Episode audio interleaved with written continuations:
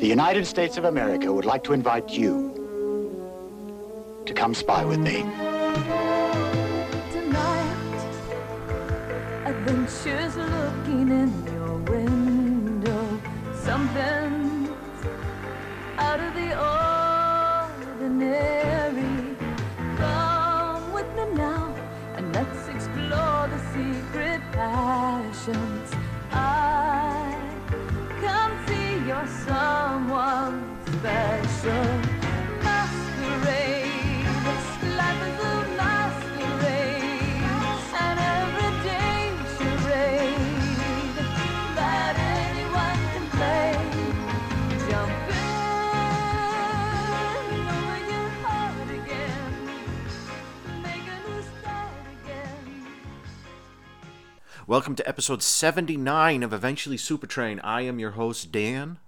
How are you? I hope you're well. It's, uh, geez, it's in the vicinity of Thanksgiving 2019 as this episode is going up. I hope, uh, I hope you had a great Halloween. I think I probably already wish you that, but I hope you, uh, have a great Thanksgiving if you celebrate Thanksgiving. Um, I hope you have a lot to be thankful for this year. This is going to be a slightly weird episode. We've only done this once before, and when I did it once before, it was a, it was a it was a uh, it was a trick. It was a woo as me being zany. Uh, but this is a two segment show. We are going to discuss the final episode of Erie, Indiana, made Reality Takes a Holiday. And that will be Amy the Conqueror and myself. And then uh, Mitchell and myself are going to discover we're going to discover a lot of things. We're going to discover and discuss what is it, six hours till midnight, six till midnight, the the 29th episode of Bourbon Street Beat. And the segments may not be in that order, but that's usually the order they're in. Uh, Masquerade. Uh, we'll be back for the next episode. It'll be uh, it'll be uh, uh, discussing episode eleven. I apologize. Amanda's very busy, and we've been having a tough time getting our schedules going. But I had, well, literally, we're done with our chats for Indiana. Amy and I are done, so those are standing by. And Street Beats, we've done a few of them, so I thought it would be a good idea to just do a two segment show. And both of the segments are rather lengthy, so I thought that would work too. Oh, by the way, uh, this is Eventually Super Train, the short lived TV show podcast. We cover uh, short lived TV shows that never got enough love. Eventually, we will cover Super Train. Normally, we go three shows at a time, three segments an episode, one episode of each show a segment. Uh, but today, it's it's it's two, as I said. So let us dive on into um, this. Bourbon Street. Bourbon Street Beat, Bourbon Street Beat. starring Richard Long, In New Orleans. Andrew Duggan, This is the blues. with Arlene Howell and Van Williams. Produced by Warner Brothers. Bourbon Street Beat, episode 29, Six Hours to Midnight, originally aired April 25th, 1960. This one was directed by Charles R. Rondeau, teleplay by Lee Loeb, story by Richard Bluel. Bluel. Produced by Jerry Davis. Hey! Uh, let's see what happens in this episode. There is a man named Russell Hanson who is on death row, going to die in six hours, accused of killing some guy, knifing him, I believe, in a, in a club. And his uh, his attorney Peter Justin is trying to appeal to everyone. Hey, if you know anything, you know anything that's going on, please, you gotta help. And there are a lot of things going on and a lot of people in this episode. Victor Buono's in it, for heaven's sake, playing a kind of sleazy character named Joe Leslie, and there's sort of a femme fatale, and there are some mobsters, and ba- basically what happens is uh, Cal is asked by um, the uh, Peter Justin, the um, the the attorney. Too many names, too many names. I mean, I'm looking at the credits here, and you know, I see it's like uh, Peter Leslie and Sally Martin, Nancy Dumont, Russ Hanson, Joe Leslie, Jim Martin, Carlos Benito, Detective Anderson, the landlady. She's fun. Uh, Harold Stein, director of photography. Thank you, Harold. So it, it's uh, Cal is basically called in by the attorney uh, because he believes that Hansen is innocent, and they basically spend the six hours running all over the place trying to prove his innocence. Uh, they get beat up. Uh, they meet Victor Buono, as I said. Um, they uh, get in uh, Plastic Castle with some mobsters. All kinds of stuff happens in this episode, and we're gonna go. We go over it in great detail, so I'm not gonna go too deep into it here. But I, I will just say that this episode is kind of the end of an era in the show, and I won't say what I mean by that, and you won't find out until the next episode one of the few times you'll hear sort of an advanced spoiler for a show I haven't watched, only because I know what's coming next. So let me give you a blast, and then Mitchell and I will talk about six hours till midnight. God, I hope I don't try to make that into a song. Bourbon Street Beat.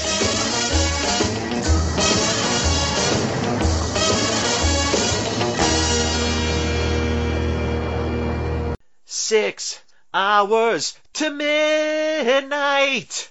Ooh, that was me do, singing some bad. I've got some allergies, folks. I was trying to do a little Iron Maiden adaptation there, and it just ended up embarrassing everyone. I apologize. I've got I've got allergies, and my, I'm a little I'm a little goofed up in the um, vocal cords today. But I'm here. We're here to talk uh, six hours till midnight, episode 29. Holy schlamoli of Bourbon Street Beat, and I have here with me author, raconteur, overall swell guy, Mitchell Hadley. How are you, Mitchell? Well, I guess I have to say that I'm swell. How are you, Dan? I'm doing okay. Yeah, I like I said, I I'm going to try not to sniffle a lot during this. I'm going to try to be good. I just the weather's changing here, and it was a little bit windy, and and when that happens, the allergies tend to go right up my schnoz. So I'm uh I'm doing what I can. Uh, but We'll uh, just cut it out. It- We'll just cut it out Yes. it. Uh, Well, yeah. kind of, no one's going to even hear this part. So No. let's. Uh, so let me let me ask you. Let's dive right in. Uh, six hours. I keep wanting to say six minutes till midnight, but that would have been a really fast pace. That would have been a. If if if they did this today, it would be six minutes to midnight. Yes, it would. And yes, each it would. each minute would have been like six minutes of screen time or something like that. Well, no, that doesn't quite work. Maybe eight eight minutes. Um, but uh, so um, Mitchell, what did you think of uh, six hours till midnight? Well, it is a. It is. It's a very interesting episode. It uh, is something of a cliche. You might have guessed with a title like Six Hours to Midnight. It's a uh, it's a death penalty drama, or I should say, a death row drama. We have the convicted killer on death row, due to be executed at midnight, and we're six hours away. Something has to happen, and so you always have in these situations. You have desperate people. You have evidence that goes missing, witnesses that get killed. Every time you go down a street looking for an answer, you have a roadblock set up. If it was simple, then there wouldn't be any story at all. Uh, it would be six minutes to midnight, and that's all it would take. So we're we're dealing with a classic genre of the mystery uh, type of show. Nonetheless, I think that the uh, that the uh, people at Bourbon Street Beat do a very good job with this. There are a couple of nifty twists at the end. There are some terrific performances. We've got a fine guest cast here, and um, I think that they are able to do a very good job with this premise. I agree with you. I'll go um, 75% of the way with you on that. Okay. I think my my only issues with the episode because I, I think I think it's nicely written. I think it's nicely put together, and you're right. There are some twists and turns, and there's enough to kind of keep you going. And there's there's like a nice twist in there where you kind of think the twist is making one person the culprit, but it's actually kind of not. There's something else going on. So there's they're they're constantly um, uh, uh, keeping it moving, which I like.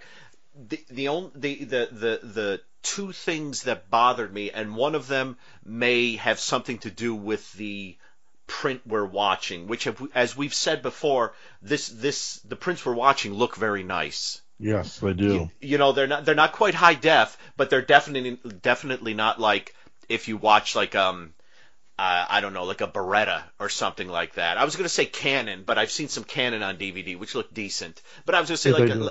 like a '70s detective show. Um, uh, it's not it's not like Rockford Files on Blu-ray where you watch it and you can just sort of see the makeup on some people's faces and you can and it's it's like wow that's looks really maybe too good. Um, uh, it, but but it's more. I'm I'm going to go with Baretta. I, I, I the only times I've ever seen Baretta, it's look or um, uh, geez, I'm forgetting all my other '70s detectives right now. But think of one that whenever you watch it, it looks like the time period. Um, Yes. That that would sort of be like those are old prints that they've had forever that they need to update to high def. Uh, just to keep them uh, uh, looking modern-ish in syndication. The the Bourbon Street Beats, I don't know when they did them, but they look pretty darn good. They do. They're very age appropriate. Yes. Um, they they they haven't upgraded them too much, but they look like what you would want to have seen at the time. Yes. And it doesn't look like an eighth generation copy. Yes. Um, so I, I think so. One of the problems I have with the episode may not be a problem. My dog George is some, doing something really weird on the chair next to me right here. How you doing, George? He loves Bourbon Street Beat. He's been watching with me the the whole way. He I don't know if he's a Rex or a Cal man. I can't tell.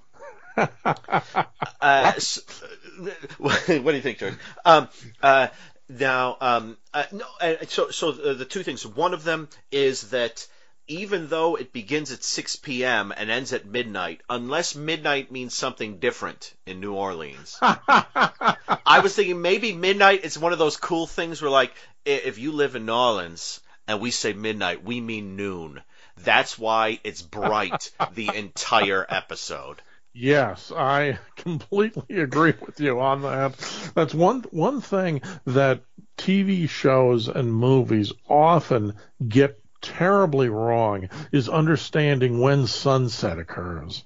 Yes. And Yeah. that uh, depending on the time of the year, it can get dark even earlier. But um, I can almost guarantee that by 10 o'clock, even in New Orleans, it's dark.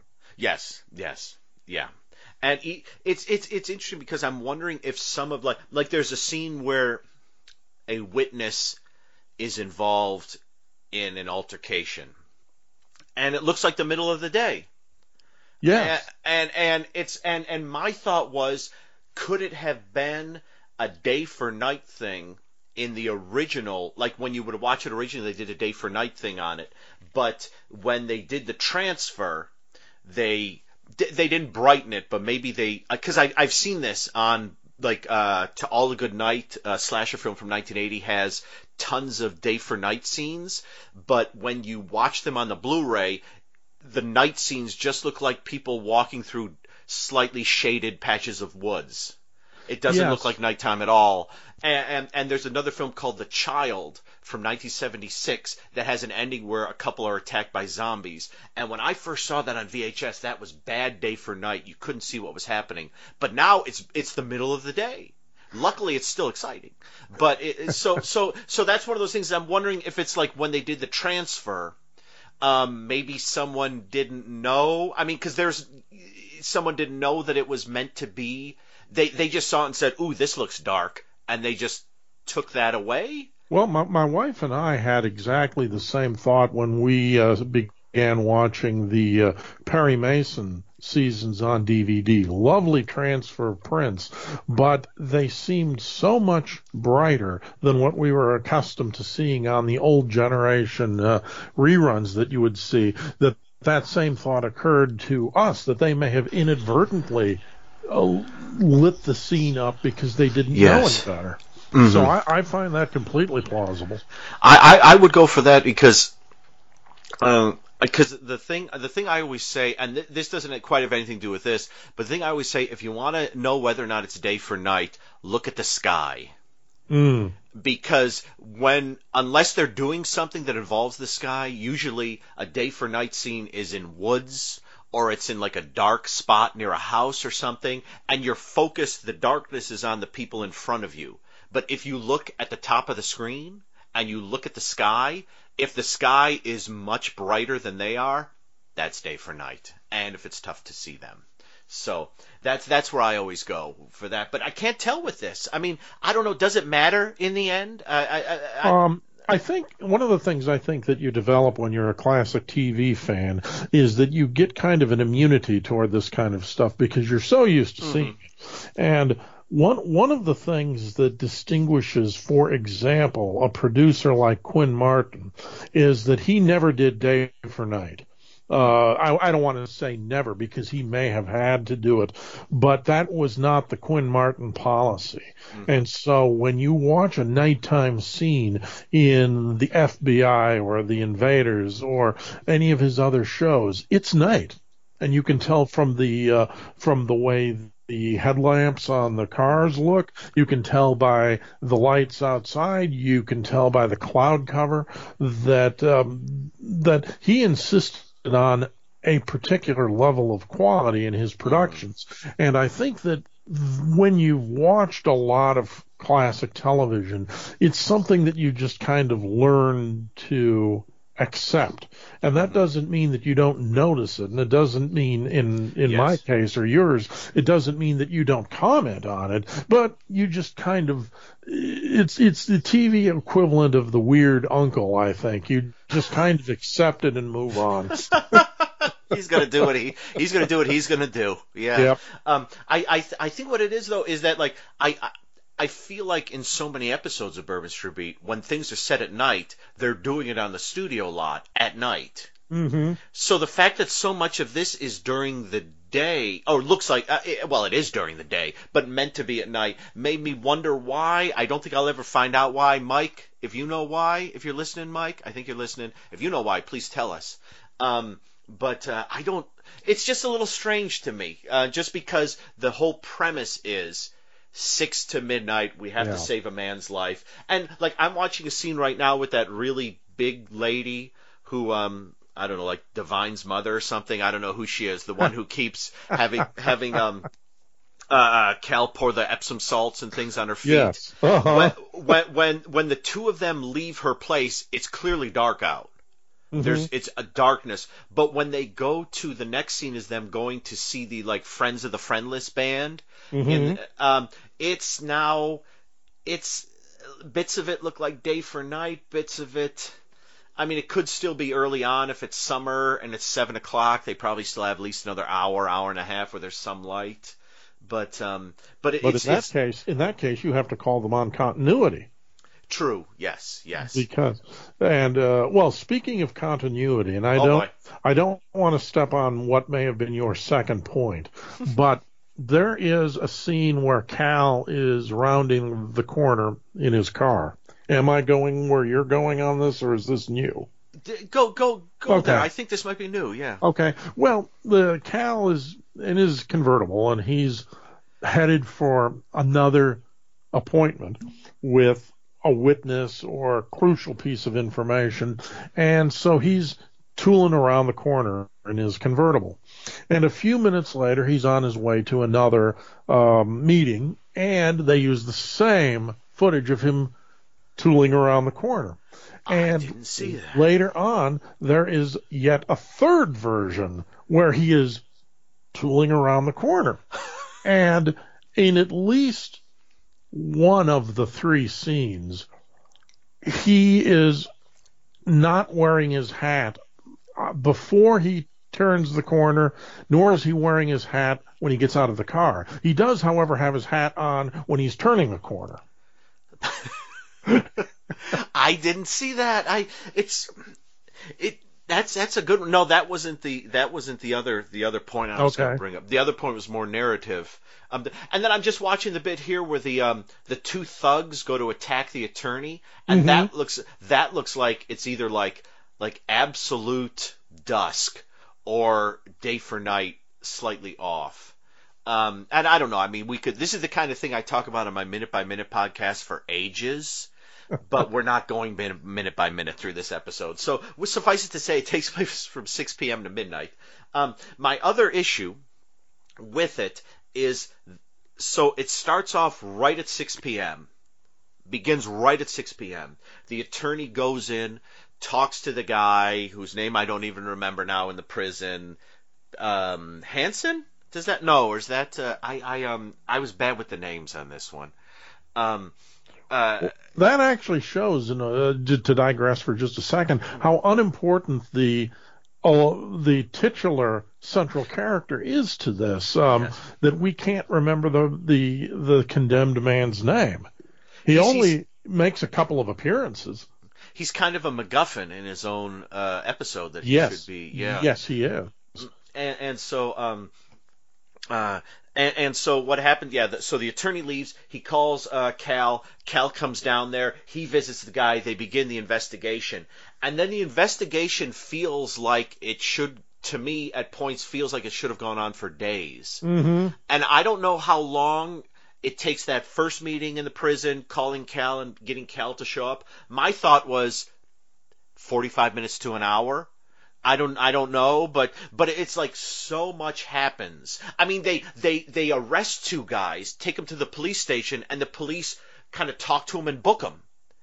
And and you know these are things that take time. And he he he meets a whole bunch of people, goes and meets a whole bunch of other people, then goes back to the other. It it just there's a strange sense of Cal.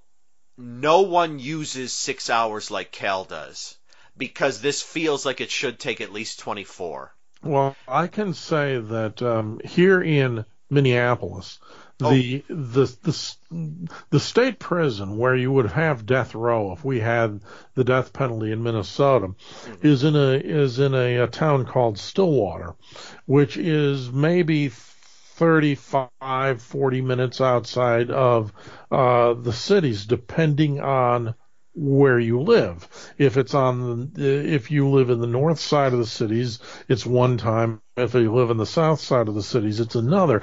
But the point is, even on the freeway, which you may not have had in 1959 in New Orleans, you're talking about a, a 90 minute round trip just to get Yeah. to the prison and back, not including how long it takes to get in to see the condemned man, talk to the oh, talk to the lawyer, make your way through a mob of reporters who are, by the way, where there's a very nice shot of an Yes. ABC news truck. outside. Uh, I love uh, that. Great product placement. but but you're right, and that's that's uh, ties in with what we were talking about uh, with the day for night thing too. Is that there is a terrible um, concept of time in in television. It's gotten better, I think, in the last few years as you've gotten directors who really care about this kind of thing. But if you had called this 24 hours to midnight, um, I think that it would have been fine, Yes. and it would have it would have made things perhaps seem a little more plausible. Now, with all of that being said, the question becomes: Does this get in the way of the actual enjoyment of the story? And I think there it depends on the story, on the writing, on the acting, and and and we we started to talk about this a little bit. We've got we've got a pretty good script. We've got some really fine performances, some good character actors that we'll get to in a minute. But I think that things keep rolling well enough that it, it, it you are not condemned to be distracted. And that's the difference. If you don't have that kind of thing then something like this becomes such a huge distraction that you miss at least 15 or 20 minutes maybe trying to reconcile all of this in your mind. And by the time you get around to doing that you've lost the uh, kinetic energy that the episode is trying to deliver. Yeah, I I think that's great. I think I'm going to give that's two rounds of applause I gave during this segment. I never give rounds of applause. No, I I no, I, I, I, think you're you're you're right because I, I there were a few moments where I did have to sort of reconcile with myself um kind of boy, it feels like they're go I, I they're going to a lot of places like all the the initial visit to the prison, calling Cal, Cal at the prison, going to investigate some, talking to that old lady, going to talk with the band, finding out the guy got killed, getting attacked by those two thugs, and then the two thugs getting booked and them leaving the police station takes one hour and 50 minutes. Yeah. Which Yeah, any- Any one of these segments could take at least 90 minutes. And at that point, Yes. if it does, you're talking about four segments. And there are a lot more than four yes. in this episode. So I, I think I think part of it is do we continue do do we well it's I think it's more a little bit me it could be that cold medicine but it's it's a little more me going down this road just because I I love Bourbon Street Beat to get an episode like this where it's like I quite enjoyed this episode but there are bits of it mm-hmm. structurally that are a bit odd. And I watch a lot of odd things. I think you do too Mitchell. Yes. and and so so I don't think I don't think it to, to me it it doesn't I think if I were to if I were to say write a book on the Sun 77 Sunset Strip universe is there a name for this universe? Like the is it the WB I would think, I, yeah, that's what I would call it. Okay. Um, but if I were to say write a book or do a podcast on these and kind of go in chronological broadcast order, um, all of this we, we're saying I think is said with love for the show. Yes, and, And- it, you see the same thing in. I've seen the same thing at least in '77 Sunset Strip, um, and I think I think you see it in so many shows. And you're right. When you've got a show that you enjoy, that you look forward to watching, where you feel like the characters are are a, a welcome visitor in your living room, then I think that you you are only looking at it from the standpoint of saying that I'm offering these in the the spirit that it's intended.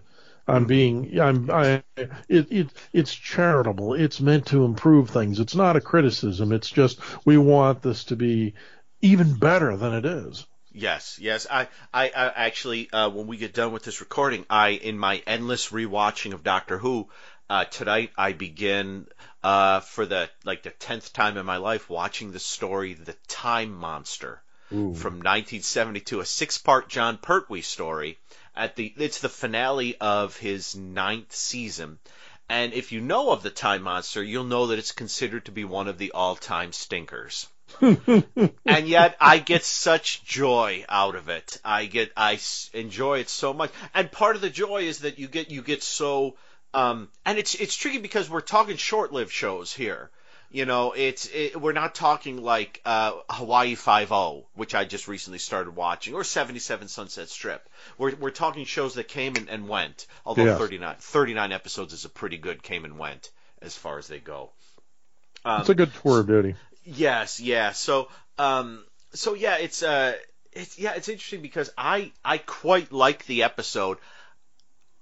I I do think that the the one spot where they shot themselves in the foot is by calling it six hours till midnight and putting that time element on it because the script it, it's it's almost like the script came in and then the producer saw it and um, said, "Oh, it's a death row thing. I'm just going to tweak it a bit. Now it's six hours till midnight." Well, it actually takes place over two days. Yeah. No, we just it's gonna it'll be fine. No one's going to care.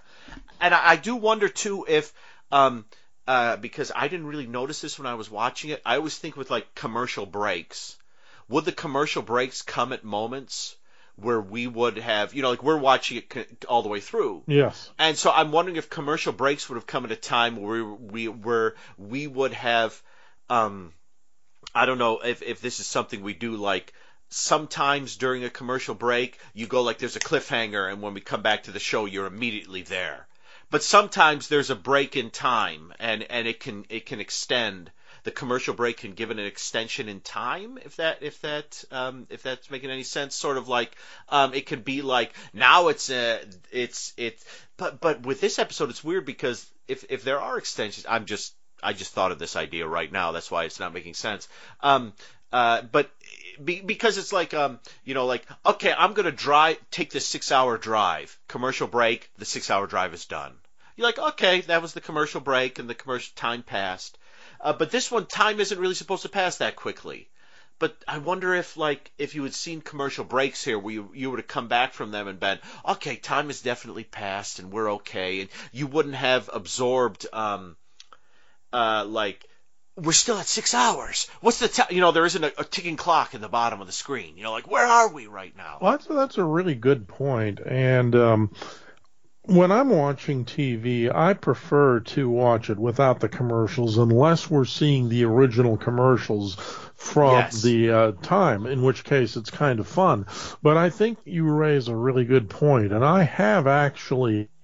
Uh, read of people talking about how they prefer to watch programs with the commercials because they want to see the show in its absolute context. And context is something I like to talk about a lot, but I'm usually talking about it in a historical or a cultural context. They're talking about it in the context of how the show was viewed by people Yes. originally. And they like those pauses because it simulates the effect of watching the show originally. And so I think I, I don't think it's your cold medication at all. I think that you're making a, a really good point about this that we probably don't think about very often, or maybe we we over, we may overthink it, and it it could be true that uh, people are saying, "Well, dummy, of course." I knew that, but um, in in which case, you know, I would be the first one to plead guilty to uh, overthinking things by Sure. underthinking them. But I think that I think that's an excellent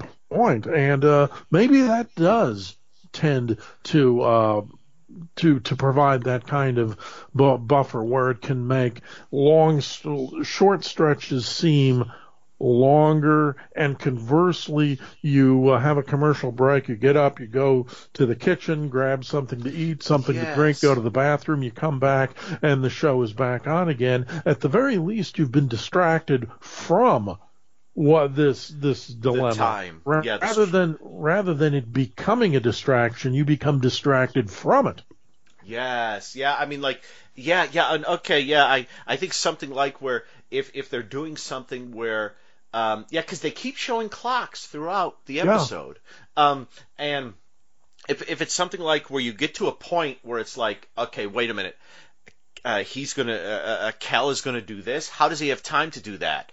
Three minute commercial break, two minute commercial break. We all get up, we get something to eat. Maybe I go and tinkle. I don't know. I pour a glass of water. I sit down. Dad grabs a beer. We hit the recliners again, and suddenly he's there. And the clock says it only took ten minutes. Okay, it took ten minutes. All right, you know, I, I, it, it might it might be more persuasive than actually sitting there and watching it all the way through and going, okay, he's going to do that. Shouldn't that take ten minutes? No. So I'm wondering if the yeah the commercial adds, like you said, not only a lengthener but a shortener. Yeah. And this, I'm sound this is sounding filthy, but but you know what I mean. It's it's yes it's, i you do know yeah. what you mean Yeah, yes yeah. So, so, so, so, because, because as I have this episode playing here, Cal goes to so many places in this episode, and it's all meant to be, I would say, like a little over five hours for him. hmm And I'd like to think that he's a superhero, and that's how he's. Maybe his convertible is a TARDIS. Oh, there well, you go. could be yes let's Boom, okay boom, boom, boom. Okay. Yep, yep, yep. we've talked it it, we've talked it through Yes, there you go. Because we we don't know the doctor. A few years ago, the doctor was given a new life cycle, so she might um, end up looking like uh, uh, Cal at some point, and and Yep. being in New Orleans, being a detective. Why not? That's fun. So yeah, I'm going to say that. Okay. The convertible is is the TARDIS when finally has the chameleon circuit fixed. And and now is is using it to solve the. That works. Okay. What else? What what else you got, Mitchell? you want to talk guest stars? Yeah, well, um, uh, yes, um, I think that Victor Buono uh, is good Yes. in almost everything he's in, and I think if you're a classic TV fan, you'll recognize him from a lot of shows that he's been in over the time period. You probably remember him as King Tut in Batman. Uh, he's usually plays beatniks or heavies. Sometimes they're both. Uh, you'll see him in Perry Mason. You'll see him in 77 Sunset Strip. Um, in 1962, which is uh, two years after this show was aired, which would have been, I think, after January 1st, so we're into 1960 at this point. Uh, in two years years, he'll be nominated uh, for Best Supporting Actor for Whatever Happened to Baby Jane, Oh, yeah. which is probably his signature movie role. And I think one of the interesting things about this, he, he he's has a very big presence on screen. He's a big man. He has a distinctive, authoritative voice. What you don't realize, he's only 22 in this episode Yes, yes. Oh, And- wow, yeah. and um, he projects much older, and that's something Yes. that's typical of his performances in other roles as well. So uh, my my uh, rule of thumb is always that if Buono is in an episode, it's going to be good. He's going to be good. Yes. Um, George Wallace is uh, the lawyer, Peter Justin, and um, you see him in many things as well. It's not George Wallace the politician; it's George Wallace the actor, but you're going to recognize him anyway. And he gives an interesting performance of a publicity, uh, generating the publicity to keep his client alive. And then turning to Cal for help. And you'll see that this publicity is kind of a double edged sword as far as he's concerned. Without giving anything away, you'll see that there are several ways in which uh, publicity plays into this role. Um, and then, um, uh, well, and, and one other thing, there's a there's a very unironic line that Cal has when he's appealing to to him, and he says, uh, "Think of the dignity of your profession." The dignity of being a lawyer. Now, that would be a very ironic line today. And in fact, uh, Shakespeare uh, wrote, you know, the first thing we'll do, let's kill all the lawyers. And uh, Victor Buono was was a, a great admirer of uh, Shakespeare. He said once that the more you study him, the greater he grows.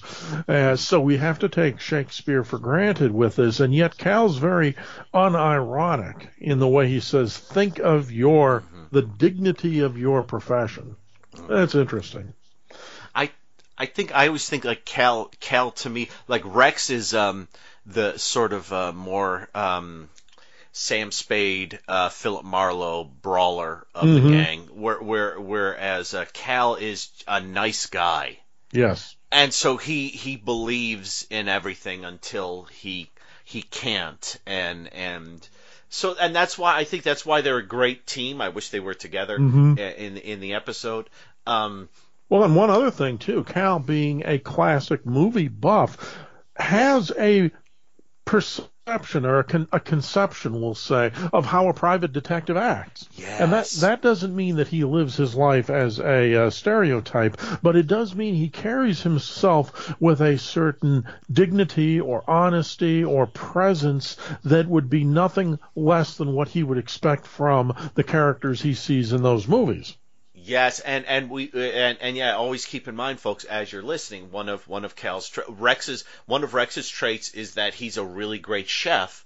One of Cal's traits is that he is a classic movie buff. He loves movies, and this is 1960. So when I say classic movies, he he he you know if he was in a movie at that day the if he was in a movie at that time that would be a classic Yes. movie so when we say classic movies we mean whoa super classic movies. You know we we mean like Hoot Gibson is our major star of the time. Uh, you know so so so so that's kind of the fun thing is that we're watching a detective who was a cop who loves classic movies which are filled with films with the, I mean with detectives and things. I mean pardon me I'd love to think that he's a um like an old Dark House fan and, and stuff like that, and old like the detective movies series of the 30s and 40s, which I I am a big fan also of. So so also of that was a strange sentence. Well, cough medicine or cold Yes. medicine, sorry. Yes. Yeah. So um, but but yeah, so so keep that in mind when you watch him because I think I think he's a good guy who's who's doing I think what he thinks the more um sort of noble detectives would do, but sometimes you just got to punch someone in the mouth. That Bogie would do that.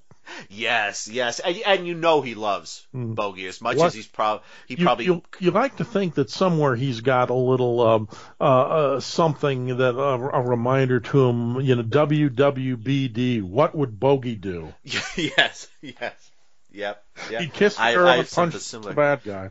Kiss the girl, punch the guy. Yep, yep. Mhm.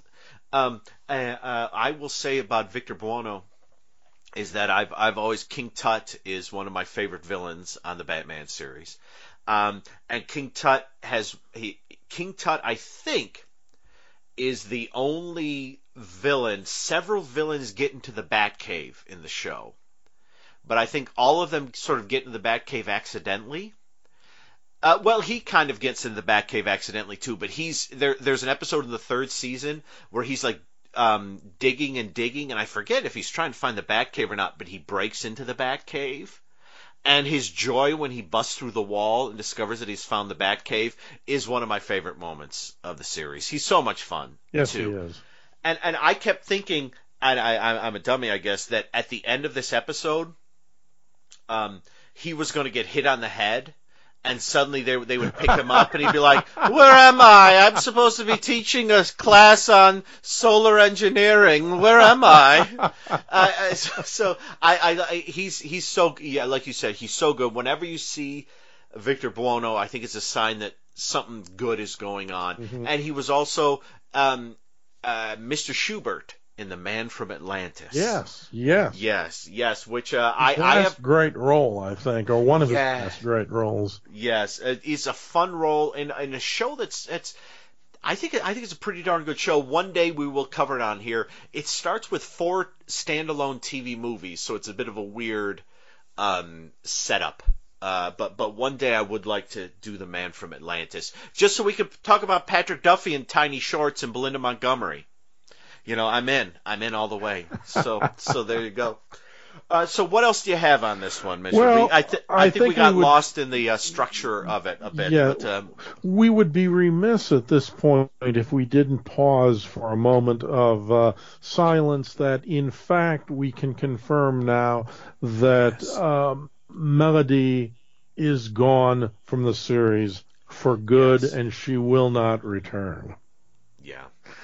Yeah. That's a heartbreaker. It, it is, and um, you know, our our our good friend and uh, loyal listener Mike points out that uh, what apparently happened was that her contract with Warner Brothers expired about two thirds of the way through the season, and um, we don't know whether it was her idea or their idea that she was done with the series. She remains in the opening credits. They probably figured there was no percentage in reshooting those, but her name does not appear in the closing credits anymore.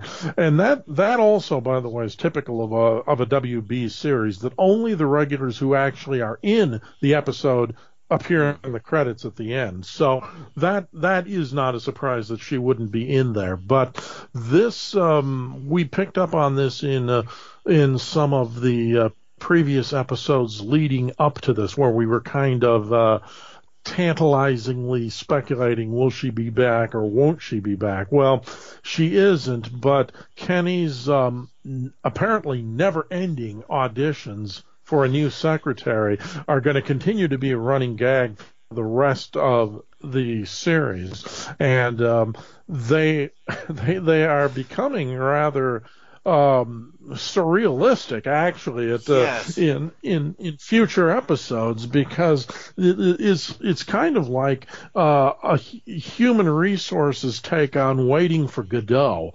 I don't think that they're that they're ever going to fill it, but that's half the fun. I was going to say it's half. It's half waiting for Godot, half waiting for Guffman. I think, yeah, it's it's in that middle middle ground. So uh, farewell, Arlene Howell. Yes. We hardly knew ye, but um, it does answer the question that my wife had as when they were going through their soul to soul period. You know that awful Yeah. little gimmick, and knowing knowing that Van Williams will be playing uh, Kenny in uh, Surfside Six, where he will be surrounded by glamorous and beautiful women in every episode. The question arises: How do we reconcile this with his inamorata back in New Orleans? Well, that question has now been answered. She's off in Europe. She's not coming back. Apparently, they weren't as much of a sure thing as we might have thought they were. But if Kenny is um, heartbroken over this, I will say he's handling it very well. Hey, one more round of applause for Kenny and his ability. I, I, I will say one odd thing about the, uh, and and then I'll stop talking about this episode because I think I think you should watch it. Um, the the time element and the day for night or whatever it is element may not bother you at all. That could just be me. That could, I mean, gee, geez Louise, you know, like Mitchell and I have spent at least 25 minutes talking about 29 minutes of this show. so, yeah, and, and so when you do that, trust me, if you go back and like listen to like, um, Charlie Brown and I talking about Manimal, which only had eight episodes, I had to actually edit stuff out of those because we were talking so much. So you get, when you get into a show like this, you really get into a show like this. And because there are not that many, well, 39 is a lot, but because there aren't as many episodes as you like, you, you tr- tend to pull more out of them, I think. You savor the moment. Yes, exactly. So, um, uh, yeah. So this this episode, and I forgot what I was talking about at the beginning there. That damn cold medicine or allergy medicine. What is it up to? What was I talking about, Mitchell? Uh, we were we were really talking about you know just kind of wrapping it up and saying that uh, you, you- essentially your mileage may be, vary in how you feel about the um, yes. the time element, uh, which coincidentally is the name of the pilot episode for the of Twilight, the Twilight Zone. Zone. Yes. Yes, Doctor Who, Twilight Zone, time travel. Yeah, there you Clearly, go. There you go. There Mhm. you go. And I, I think there is an episode of Doctor Who where they remove a time element from something. There I don't has think it's to be. maybe maybe it's the TARDIS. Maybe maybe that's like uh like Arc of Infinity or something where the Time Lords take the Doctor's TARDIS and they remove the time element. That sounds completely that plausible, though. Yeah. Even, so Uh, don't don't you're not making it up. Stick to your guns. I'm, I'm going to go with that um, because I yeah I uh, yeah Twilight Zone that's another podcast. Actually, my good friend Tom Elliott. Uh, if if you um if I, I follow him on Patreon, he does a beautiful Twilight Zone podcast. You need to look it up. Um, but uh, uh, yeah, so so yeah, your mileage might vary on what you think of the way the episode is structured in the day for night. But I think the episode itself is is well written um, and and maybe sort of look at it as like they wrote it and then someone came in and diddled with it in a way that maybe they shouldn't have, which makes it imperfect. But we're all imperfect. If we were perfect, we'd all become angels and ascend to heaven. And the show would So- still be on. yeah, and the show would still be on. So, and who would talk about it? Come on. So, so, so, so that's that's um six minutes to six hours. Hell, uh, six days. I don't even know where we are now. Mitchell. Six days on the road. Six six days on the road. I'm on the road. I'm Jack Kerouac. I don't know. It hurts. Um, Mitchell, do you have anything else on this one? I'm sure we could talk for another half hour, but do you have anything else on this one? No, I, I just I agree with you. I think that um, I think you will enjoy this uh, this episode, and um, if you uh, forget about the time and concentrate on who you think the killer actually is, Yes. Could be the man on death row. They may have the right Yeah, man. exactly. Yeah. Uh, so, um, Mitchell, where can we find you online? You can find me at uh, my website, It's About TV, which is just how it sounds, uh, www.itsabouttv.com. And uh, you can also learn about uh, my book, The Electronic Mirror, um, how classic TV discuss, helps you understand American culture. Uh, it would make an outstanding gift. Uh, We're coming up to the holidays here, and I think you would be remiss if, or I would be remiss, you would be remiss if you didn't consider this strongly as a gift for you or your loved ones this holiday season. I think there would be a series of remiss people who, um, and I know that Mitchell knows the title of his book, and I heard him mess it up there a little bit, but that's okay. That's okay. That, yeah, that I was of junk happens. past. Well, I, I get so tired of the subtitle because it draws the whole thing out, and the next thing you know, you're not uh, giving the title of a book; you're reading the Gettysburg Address. So Exact- if- exactly, If yeah. you want to know what the book is about, it's about how classic TV explains American pop culture. Yeah. and I've actually read it twice now, and I have it standing by for a third read. Probably um, at when we hit the holidays, it feels it, it um it's a book that that uh, uh, makes uh, brings me happiness when I read it. I enjoy it very much. Well, thank you. That brings me I- happiness. I, I think the writing in it is very good. So it's one of those things like, and I, I mentioned this a few episodes ago, but I have it on a shelf next to um, my Calvin and Hobbes collection.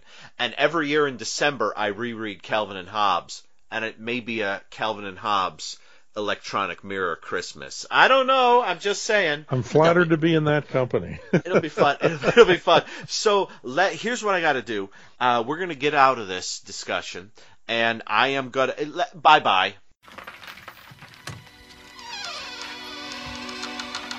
Erie, Indiana, day 45.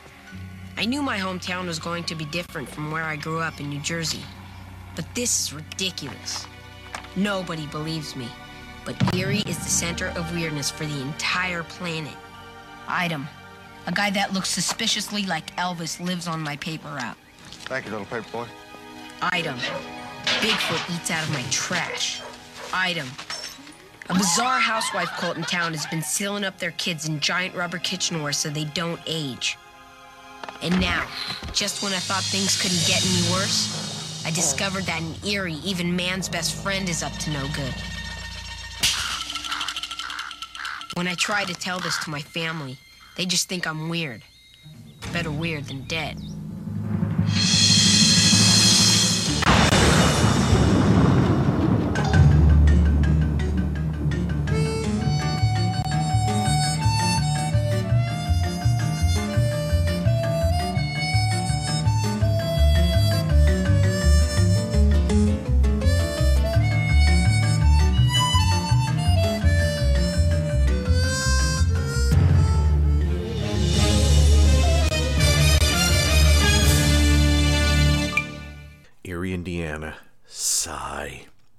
Reality Takes a Holiday.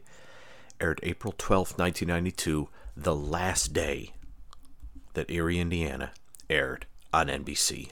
After this, folks, it's off the air. I'm sorry. I'm so sorry. But it's directed by Ken Kwapis, Kwapis, Kwapis, K W A P I S. We, we've we've encountered him before, uh, and written by Vance DeGeneres. Again, April twelfth, nineteen ninety two. In this one, Marshall doesn't want to go to see a horror movie with his family. One I imagine it's a, probably it feels like a Sunday morning, uh, early afternoon. They call it a brunch. Um, but the rest of the family's going to go see a horror movie, and Simon's going to go along, and Marshall says no. Marshall goes out to his mailbox, to check the mail. There is a blackbird, a raven, a crow. I imagine it's a raven.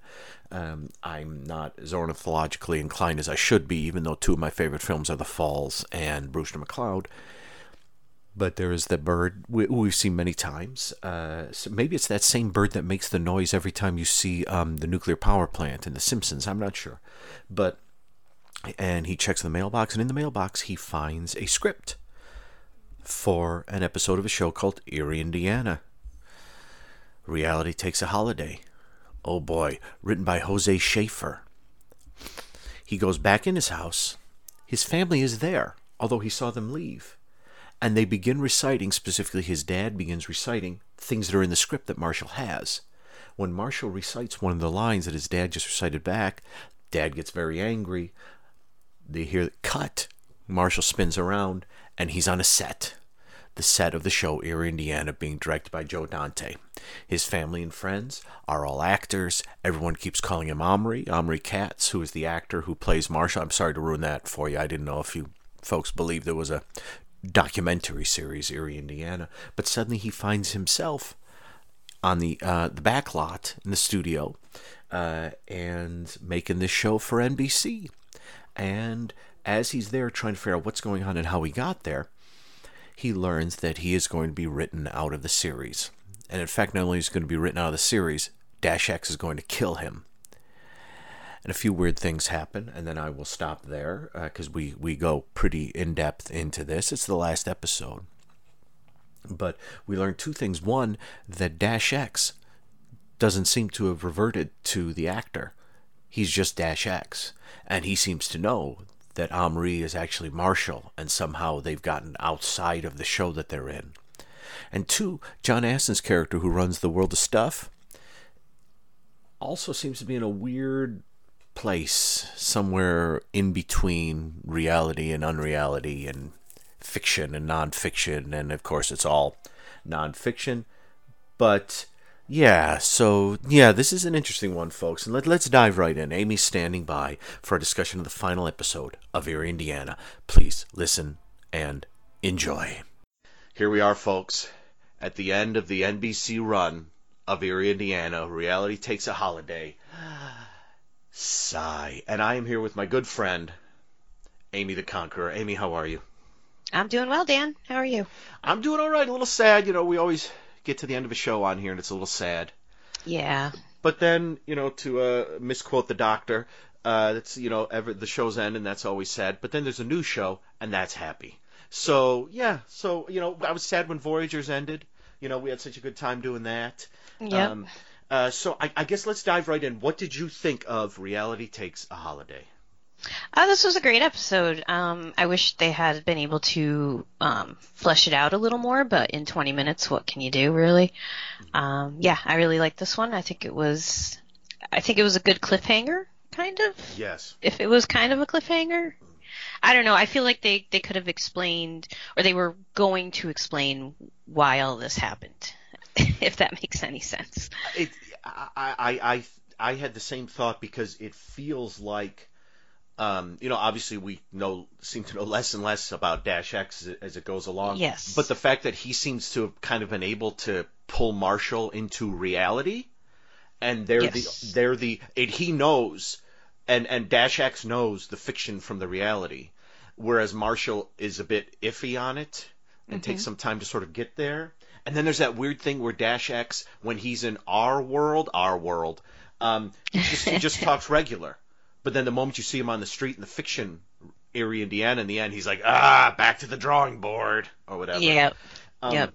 So, know, yeah, I actually thought that too. I thought this could have been like a running uh, thing where possibly like this may, maybe next time like Marshall finds a way to go into the real world and do something and and you know so, but but yeah I, I agree with you that it seems like how did that happen we'll never know And da- it seemed like they were setting Dash up or Dash X up to be more of a supervillain type of character, Yes. if there could be a, such a thing on this show.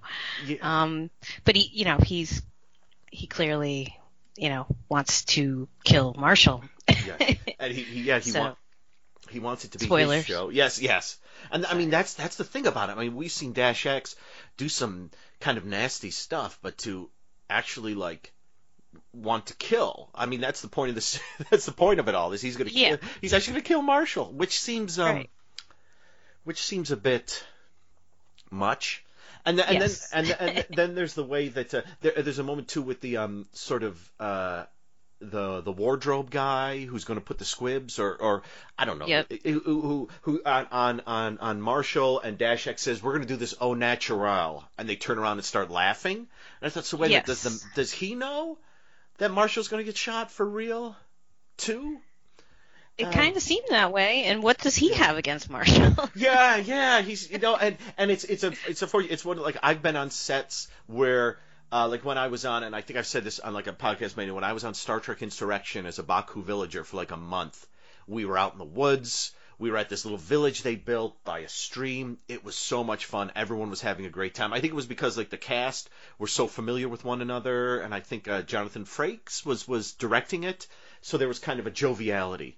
But then you have other sets where you go on that feel more like this, where everyone's like, okay, well, you could take the jacket, but if you lose it, it's your fault. You know, that kind of thing, where everyone's Right. kind of sniping at everyone else. yes. And that's, um, I'd like to say that's how Erie, Indiana, the set was not. Um, but, but I don't know. I don't know. Um, yeah, I I don't think so, and I don't think Joe Dante is as bad as he portrayed himself. he really makes himself out to be kind of a douche. Uh, Yeah. uh, yeah, I, I, I think that there is sort of, uh, and and they sort of really downplay the moment in the end, the the moment where Marshall sort of, and I actually missed this the first time I watched it, the moment how Marshall frees himself from it with the script rewrite is is kind of underplayed. You you get it in the end. yeah. But but did you get that feeling like when it suddenly went from reality back to fiction, you were sort of like, now wait one second, because I I had that. Yeah, upon second viewing of it, I did notice that they emphasized um, you don't go to the movies to Mhm, Marshall. yes, yes. Like, so then I was like, hmm, that kind of that I kind of fist or missed that the first time around. So Mm-hmm, I I saw that that was for some reason the important part of the story was that Marshall doesn't go to the movies with his family. Yes. So I wish they had, you know, given us more of what that was supposed to mean. Why did that factor into him changing the script and, you know, changing the outcome, essentially? And and is if forgive me I'm wrong, but doesn't i- i- isn't it it doesn't everything change before he says that line? I think isn't that like he kind of stands up, runs to the window, looks out, and then he comes over and says, "I think I will go to that movie." And I was like, "All right," because I Oh no, I'm I'm referring to when like uh Dash X and the Oh, in the- writer the right- were oh, yes, talking oh, yes, in the mhm. office and Okay. they're like discussing the the scene and they're like when you don't they mentioned Yes, something about when you don't go to the movies with your family Mhm. kind of thing. yeah, that's it's yeah. Like It's- was it- that a hint? I would I mean, say it kind of yeah. I missed it the first time, but Mhm. it seemed like it was it was supposed to be sort of a hint Yes. as to how he was able to change things. and and there's something too about the the way where it's sort of he's waiting for the script rewrite. The secretary shows up with the page, and it's only for you, Marshall. But then it's, it's that moment where um, Dash X realizes what's Marshall has done, and he's going to run in, and he says like something like "Don't say," and Marshall yells "Action," and that's the Yep. moment. And I think maybe that's the moment where Marshall is able to take control of whatever it is that Dash X Okay. did. And, Yep. ma- and and apparently since Marshall was able to go over there, Marshall might have the exact same. Are they brothers? Did we say that already? I don't know. Are they? Long I don't know. But Yeah. it does it go back to that other episode like where is Dash X from? Is he from Yes. another planet or where whatever with the you know that other episode that I can't remember the title to right now the Corn is it the Royal Order of the Corn or Yes, or- the Royal Order of the Corn. Yes, Mhm. that one. And then you have the tie-in with um, Marshall being the um, the old milkman, out of time, out of sync with time. Yes. And um, so yeah, there's there's there's some. It's it's a very interesting episode. That yeah, I, I agree with you. It feels like maybe in the next season, or or even if they had done like a full like 22, 24 episode season instead of what they did, maybe there would have been another one that dealt with that in some way. Right. Or Um, maybe just at least a, a couple of lines explaining why Yes. or uh, showing why Dash X all of a sudden wants to kill. yeah, wants to kill Marshall and how he has these abilities to, yeah, change reality or put Marshall in reality, as you said. Yeah, there's and I and I even, I even wondered at, at one point when when Dash X was in this, I thought, is this Dash X from like another point? You know, are we going chronologically here? Maybe maybe we are with Marshall, but this is Dash X, like a future Dash X, or so, or or even um, a past, or or I I don't know. I'm just I'm just trying to come up with things that make some sense. And will I mean, and this unlike other episodes where we're left wondering, this one does have yeah, just like just like you said, like maybe three or four lines, just like maybe maybe Dash X knows that something's going to happen to him in Erie, and when he discovers that he can make himself the star of the show, then it won't happen to him or something. Just Ah, that's I, I like that idea. Yeah. just, just a little something extra. I mean, because if he does have some sort of powers, and maybe Marshall also has them but doesn't realize it, um, may- maybe that's what it is. Where he's like, okay, I need to. The only way I can get out of this situation is by doing this. It's not nice, but then he's generally not nice. He's not. But then they always kind of bring him back to being like, you know, he helps him out at the end usually, you Yep. know. Yep. He could have killed them before. Yes, yes. and he hasn't. So like why the change of heart? Now you're you literally want to gun him down. Yes, and and he he makes a he makes a play of it. You know, like um, you know, I shouldn't just shoot him once.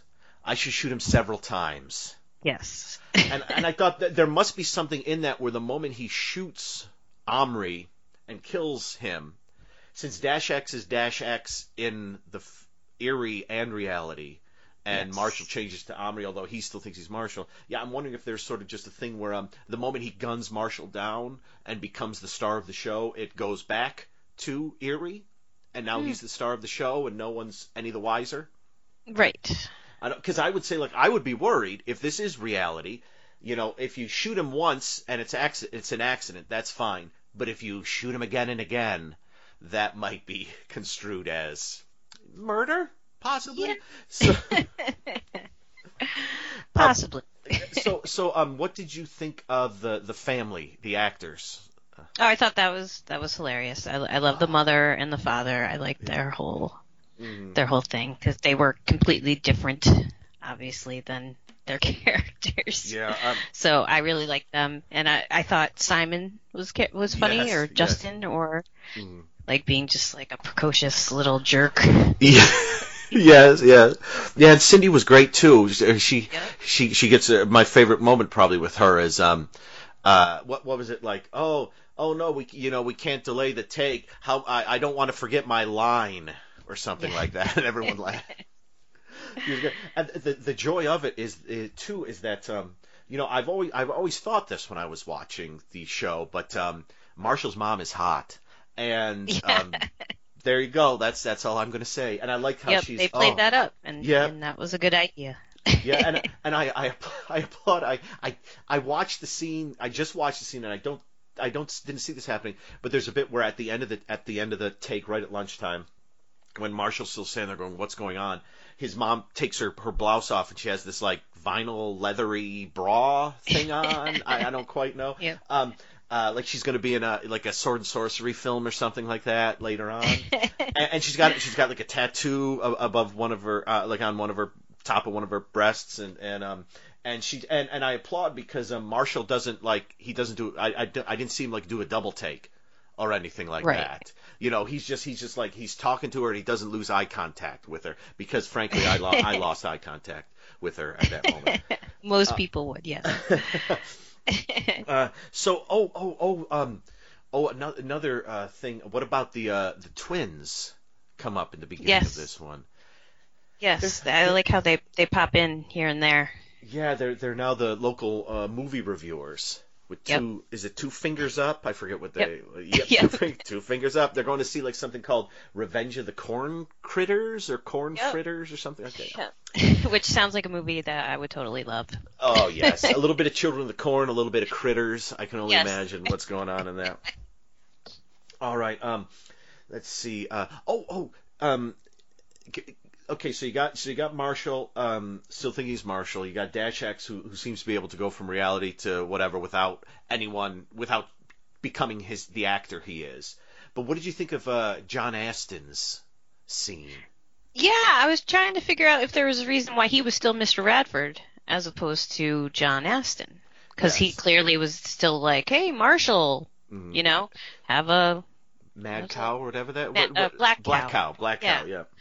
So I was like uh, trying to figure that out. Is it because John Astin was the biggest name on the show? So, Mm, possibly. Yeah. I mean, Yeah. or the most recognizable. I guess maybe not to the audience of kids they were selling the show to, but, Mm. you know, John Astin's a pretty big name. Yeah. So yeah, I was trying to figure out where he kind of tied in as still playing his character, but he walks in on set, you know, like Yes. That's so that was a little confusing to me. Definitely another thing that I wish that they would have been able to flush out a little bit, but I know Yeah. time constraints and Yes, yeah. The and they um and he actually uh when he's talking with Marshall, he calls him Marshall and he you know he he seems to be his character, but then he pulls out the script. right. he begins to look at the acts like it's totally normal. Yes, yes, like this is what I normally do. And now I'm wondering, and the fun thing about it, the more I think about it and talk about it, is the more I like the idea that as the show went along, not only would you sort of be able to move into these other like times, like the the day, you know, the hour, missing hour kind of thing, but you also can fluidly go from the reality of the show to the reality of the making of the show, and and sort of, and some characters cross over and some don't, and and there's got to be a reason why um, John Astin's character is sort of in this middle ground where he uh, he knows he's fiction. Mm-hmm. Um, well, he doesn't know he's fiction. I guess he does. Does he know he's? I don't know. He he's Yeah. something. He's something. yeah, and like the, I don't know. Yeah, it was confusing. Is he on the same page as Dash X? Not that he wants to kill Yes. Marshall, but that he can go between hmm both, you know, realities, I guess. Yeah, because. Because he's, yeah, I guess he's kind of where, where Marshall is, rather than Dash X, who has kind of been able to. I mean, obviously, Dash X has been in the reality for some time to set all this up.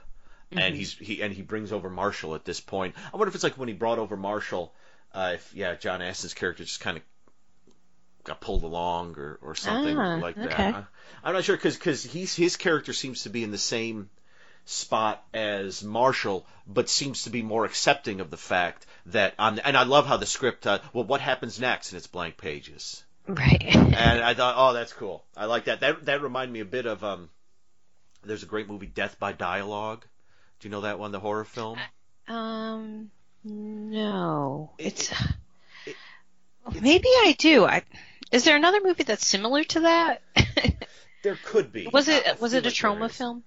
It was it was distributed by Troma, but it's not a Okay, Troma then film. yes, I, I did see that one. Yes. Oh, yes, yeah, it's it's it's it's a super fun film about like some uh teens, early twenty somethings going to like a ghost town or uh, not Yes. something like that, and Yeah, they find a script, and the script is constantly like rewriting itself to kill people, and um and it was like the the um you know it was something. What was the script? I, I think the name of the script is changing. I forget exactly what it is, but it's something like what was the script originally called? It was something like I think it was it was called Victim because now it's called Victim 27 or something like that. So so it's kind of a it's it's it's it's I, I like that moment with the, the blank script and the um Oh, maybe that's the thing. I, I wonder if Marshall had a full script. I, I feel like his script was complete when he flipped through it at the Yeah. beginning. Yeah. So maybe I, I like the fact that they're all like Dash X has the ability to really manipulate everything. Marshall's just learning, and John Astin's character um, is in another space. I don't know, but uh, yeah, it's it's um it's an interesting episode. Yeah, it, like I like it very much, um, and I will chalk up all the things that didn't quite make sense to. I believe they would have followed up on this at, at some future point. yes. Uh, let's see. Oh, oh, I did love the moment. I had the note here where the the mom is. They're all kind of like, oh, Marshall or Omri. It's so it's so sad when you know they they kill you off on a show and write you out of the show. And the mom says something like, I know I was devastated when they did that to me on Jake and the Fat Man. And the thing is, I didn't actually look to see if she was on Jake and the Fat Man, and I should have. Ah, me either. That would have. That would have been awesome. I'll try if I remember, folks. I'll put it in the closing of this. Uh, be- yeah, bef- my guess is that she probably was. That that seems like was. something they would that they would slide in there. Yeah. Um I uh and and I'll just I, I won't go overboard on this because there's a lot of lot of stuff in it and I, I could talk about it for ages but I'll, I'll keep it calm because as this is the last episode I also want us to just give our thoughts on the uh, show itself. Um, I, I I did like because one of my my favorite episodes of the Twilight Zone is I think it's a World of Difference from season one where you see the businessman in his office and he's doing stuff and then he's getting up to leave and then you hear cut! And then the camera kind of pulls back and he's suddenly on a on a set and he's suddenly like the star of like a movie or a TV show but he's not and he doesn't know how he got there. And uh, and this obviously is the same thing but I, I like this in that um um in that one it's just like for a couple of minutes it looks like just a regular slightly boring guy in a thing. And then all of a sudden cut and all this happens. It's like what the hell? In this they kind of do it where you get this chat between the family and Marshall doesn't want to go to the movie and he seems a bit um Marshall seems a bit petulant or something. I don't I don't know um when when he doesn't want to go. Um but then as yeah he wanders out to the mailbox there's the script. And then when he um walks back into the house. I love that moment when he, he's got the script in his hand. I'm thinking, where are they going to go from here exactly? And then he walks back in the house, and the family's still sitting there staring at him. And it's like they just left. What's going on? And then it actually it has to. They have to have a moment, a, a cut like moment, where all of a sudden everything vanishes around him, except for you know the studio and, and the, the the dining room, uh, table set area. So I like that that they they kind of like if you knew what the premise was, they don't quite do it like with the Twilight Zone. They they milk it a little bit more to make you think, okay, where's this gonna? When is it going to happen? And then it happens. You're like, oh, okay. And uh, yeah, I like it. I think it's. I think it's. If if I guess if you're going to end here, as annoying as it is, it's a good ending. Go out in a high. Go out leaving people Yeah, wondering. yeah, it was a good episode. Yeah. Uh, do you have anything else on this one? Uh, no, I guess one other question, and you may or may not know the answer to this, is was the writer actually one of the writers? Because combine their names to Jose Yes. Schaefer. or the the creators. I mean, creators, Mm-hmm. writers of the actual Erie, Indiana. And was that one of them, or was that another actor? Because I I didn't recognize him, but I was just curious if you knew. I th- I think it's an I think it's an actor. I, I Okay. believe I recognize him from something. But yeah, I did like that. The script is is the portmanteau of the uh, the two creators. Yes. and I love how the writer's just kind of a douche who cares more about his DeLorean uh, than he, Yes. he does actually like getting stuff written, which I really like. Uh, so yeah, I think that's about all I have. There is a see, I I do like the uh, if I had a dog named Toto, I couldn't be more surprised or whatever. Uh, he's Yeah. He's got a great line like that, and um, and when his dad in quotes mentions Chekhov, and he says, "What does Star Trek have to Yes. do with it?" Ah, for fun. yeah. Um, so yeah, I, f- I feel like I'll, I'll just uh, oh, and the um, the uh, the secretary's reading a book on the Bermuda Triangle at one point, which is cool. Yes. And um, and I, I guess I'll wrap up the the the last. In I mean I don't I don't know off the top of my head. I, I know that Marshall and, and Simon were pretty close to being in lots of trouble on more than one occasion in the show. But I think this is the first time where you know the suspense is if this scene ends the way it ends then Marshall's about to get shot and killed.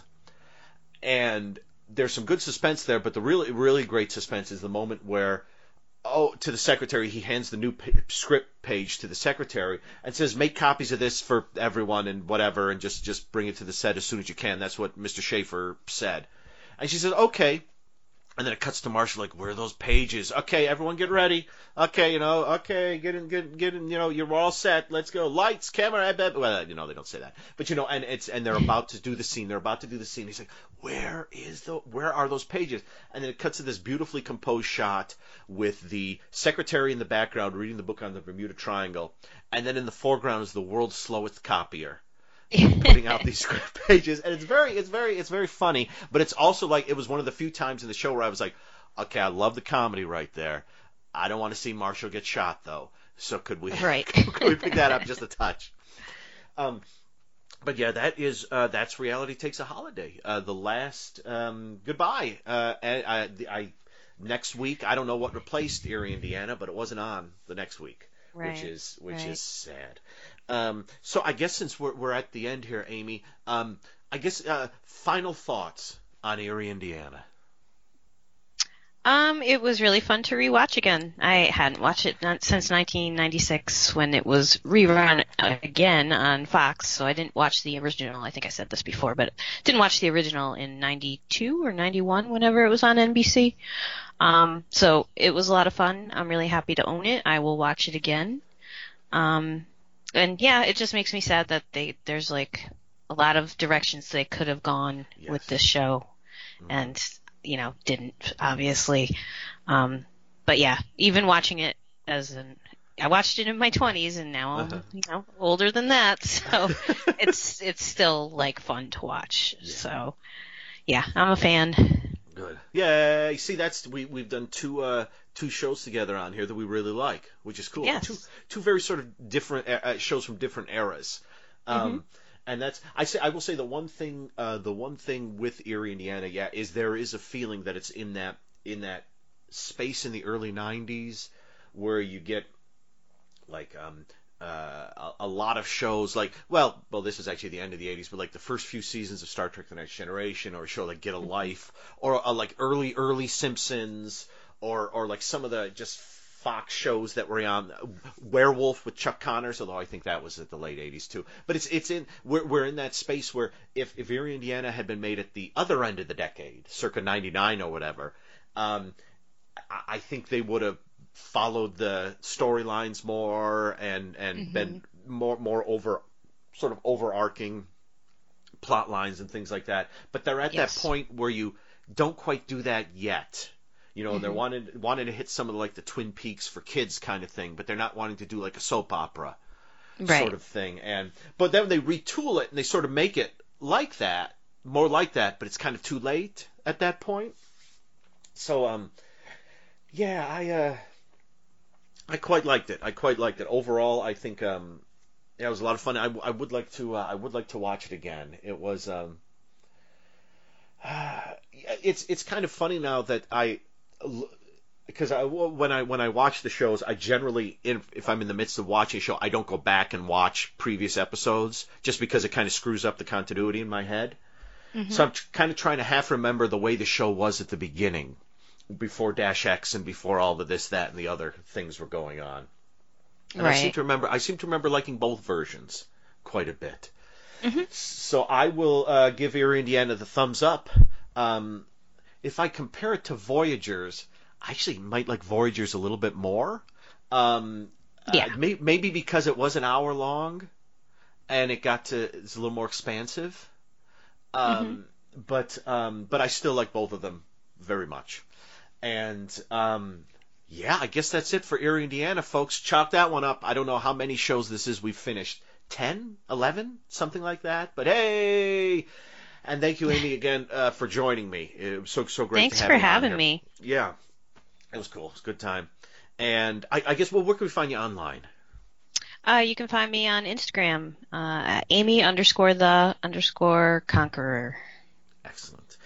Ah, so we leave Marshall Teller and the family and Erie, Indiana. What could have been, but what we have is excellent. And and, and obviously, in a, f- a few years after this, there was an Erie, Indiana, the Next Dimension or something like that show, which I've never seen. No, me either. and, and there were actually like there was a series of books, like a half a dozen books. oh, Uh, but, and I read like the the plot line of one of them was something like, um, uh, the return of the um the lost. Um, what the heck was it called? You know, where the lost, all the lost stuff turned up. I forget. I don't remember. oh, the the Bureau of, of, Lost. Bureau of Lost or whatever. There's there's apparently like um an episode where um uh, or the, well one of the books is like um the power goes out like in the Bureau of the Lost one one night and all the lost people like people who have gone missing throughout history escape and begin to cause trouble in Erie. You know, like Amelia Earhart, Jesse James, you know, people, Jimmy Hoffa, I, well, maybe not Right. Jimmy Hoffa, but you know, folks like that who have vanished so, are, are all in the Bureau of Lost and they're able to escape and get up into Erie and, and cause grief, which sounds like a fun idea. Yeah, definitely. Yeah, so I'm going to look up if the mom was on Jake and the Fat Man. I'm also going to look up. Was there something else I wanted to look up? I feel like there was something else I needed to look up by the end of the episode. Eh, maybe f- see who the actor was who played the writer. Oh, yeah. Yeah, thank you everyone for listening to Erie Indiana. Thanks again, Amy. Um, talk to you guys soon. And that was episode 79, everyone. I hope you enjoyed it. Next time, like I said, Masquerade will be back, episode 11, Bourbon Street Beat, episode 30, and. That was me kind of shrugging and making a noise there. So something else will be in the third segment. Or pff, who knows if, if everything goes crazy, next next episode will be a one segment show. Mitchell and myself talking about Street Beat. Uh, let's see. AdventureSupertrain.blogspot.com is the website. Addy Supertrain1 on Twitter. Adventure Supertrain on Facebook. You can email me at Danny, D A N N Y, Slacks, S L A C K S, at yahoo.com. And uh, what else? I'm also on the Made for TV Mayhem show. Uh, my Happy Days podcast is kicking along. We are near the end of season two, which is that I'm going to try to get to the end of season two by the end of 2019. I might not be able to, but darn it, I'm gonna try. And uh, yeah, maybe maybe in 2020 a brand new minute by minute podcast. I am not sure. So uh, let's wrap it up. I'm gonna wrap it up. I downloaded this thing off of YouTube uh, when we started Masquerade that has a whole bunch of clips and ads and things. And I know I played at least one of the ads, and I played the Spanish ad for Masquerade. Um, that's not how it, maybe that is how the guy says it. Uh, I played that a few times. So I just want to play a few of these to just remind you that Masquerade is still around. So uh, please listen to this, enjoy, and I will uh, I'll talk to you next time. Thanks for listening.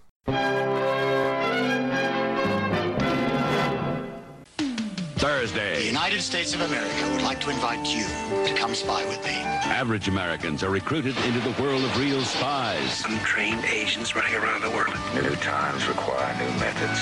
Everyday people are about to take on the KGB. Why? Your country needs you. Fly to Paris on the premiere of television's newest spy game, Masquerade. Thursday, starting at 9.30, 8.30 Central and Mountain, right after the premiere of Automan. Then, She's willing to serve her country. average Americans are off to Amsterdam, where a master spy wants a million in diamonds. To upset the balance of power. Masquerade. Thursday, all starting at 8, 7 Central and Mountain. Then a senator's daughter is kidnapped, If don't do what they say, they're gonna kill me anyway. and Masquerade recruits some heavy hitters for a trip to Hawaii. Those three girls are gonna have to move in with you. Average Americans become spies on Masquerade. Thursday, all starting at 8, 7 Central and Mountain. Masquerade will continue in a moment. Next on Masquerade. It's you, Miss Seattle, Washington. You're not helping me make my pretty little pictures. Don't do anything. Senator Wavern's daughter has been kidnapped in Hawaii. Please, sit down. You're trying to remember why you're here? Oh, there he is!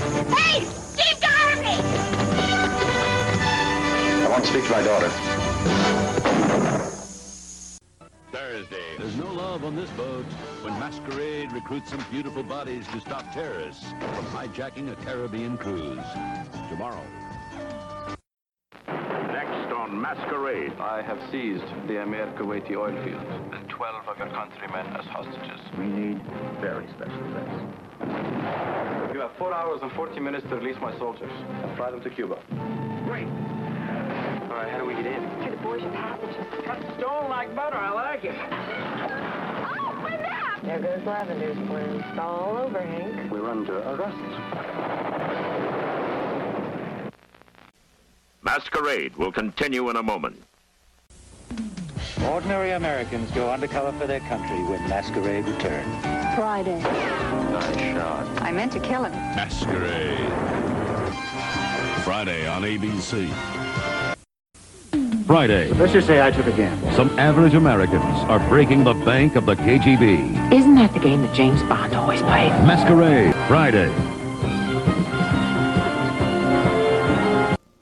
On Masquerade.